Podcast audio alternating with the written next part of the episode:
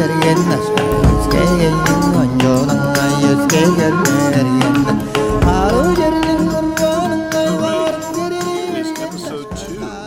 we're calling this podcast Oska Cherde.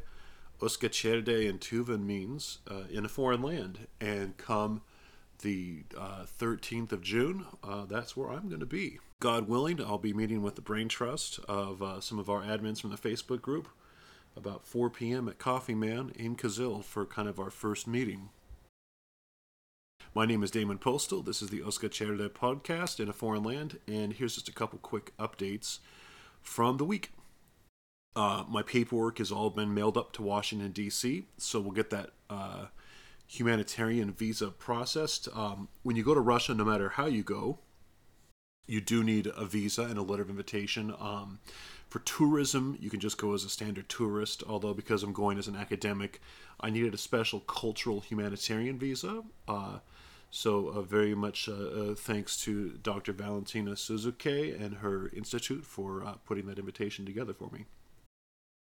So, I've been thinking about the conversation I had with my bank last week and uh, them saying, hey, Tuva's not a real place. And then I thought, well, you know, I tell so many people about Tuva all the time, I may as well get it down um, in just a little bit of audio. So, Tuva, yeah, it's a real place, that's for sure. It is in Siberia uh, within the Russian Federation. So, Tuva is a state uh, of the Russian Federation, much like Georgia, where I'm recording this, uh, coming to you almost live from the state of Georgia here in Athens, is a part of the United States. Uh, Tuva is about the size and actually same shape as New York State but the population is only 300,000 people. Uh, so, as you can imagine, uh, the population density is is much much much less. So you get out uh, past Kyzyl, and um, there are definitely some wide open spaces.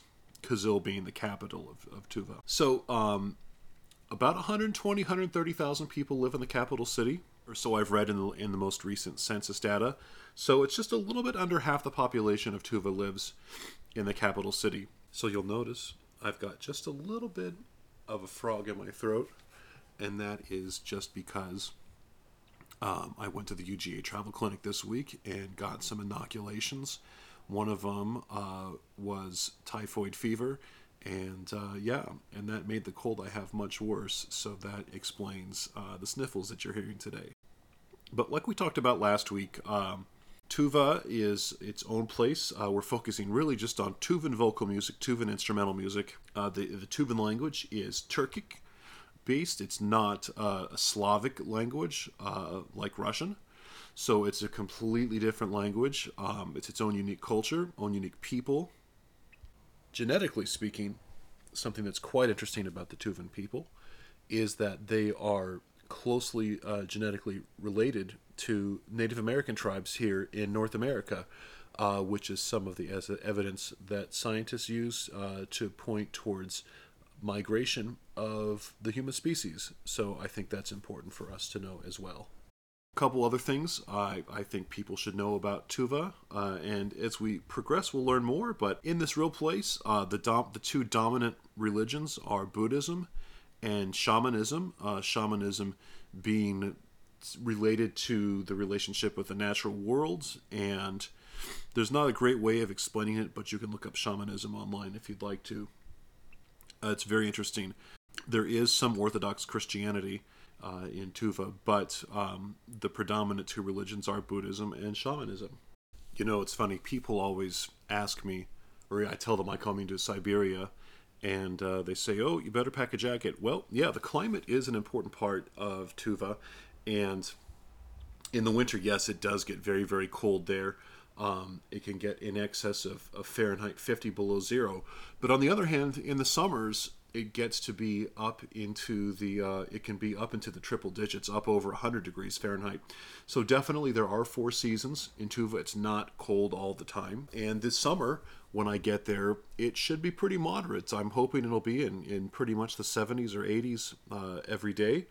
Uh, and maybe at nighttime it'll be okay to put on a jacket but um, it, the climate is actually uh, it's quite nice there in the summer. So definitely um, in the later months, in the later later in July, I am looking forward to going for a swim, maybe in Khadyn, the lake down there, or Dus-Khol, or maybe even uh, jumping in the Yenisei River.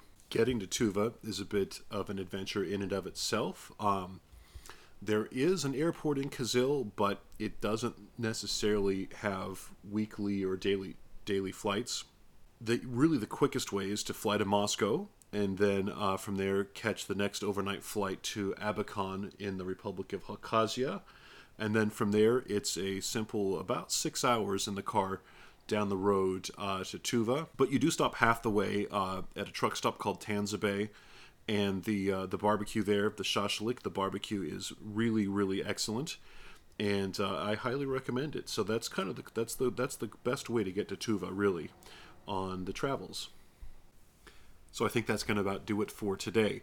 But uh, thanks for listening, and I'm glad that you have uh, learned maybe a little thing or two about Tuva if you're not too familiar.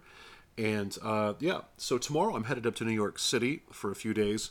Um, I'm hoping to record a podcast uh, with two gentlemen I'll be traveling with to Tuva here in just a few weeks. Uh, Michael Klein, who last summer became a cultural ambassador to the United States from Tuva, and Robert McLaughlin, uh, who is a great singer and musician.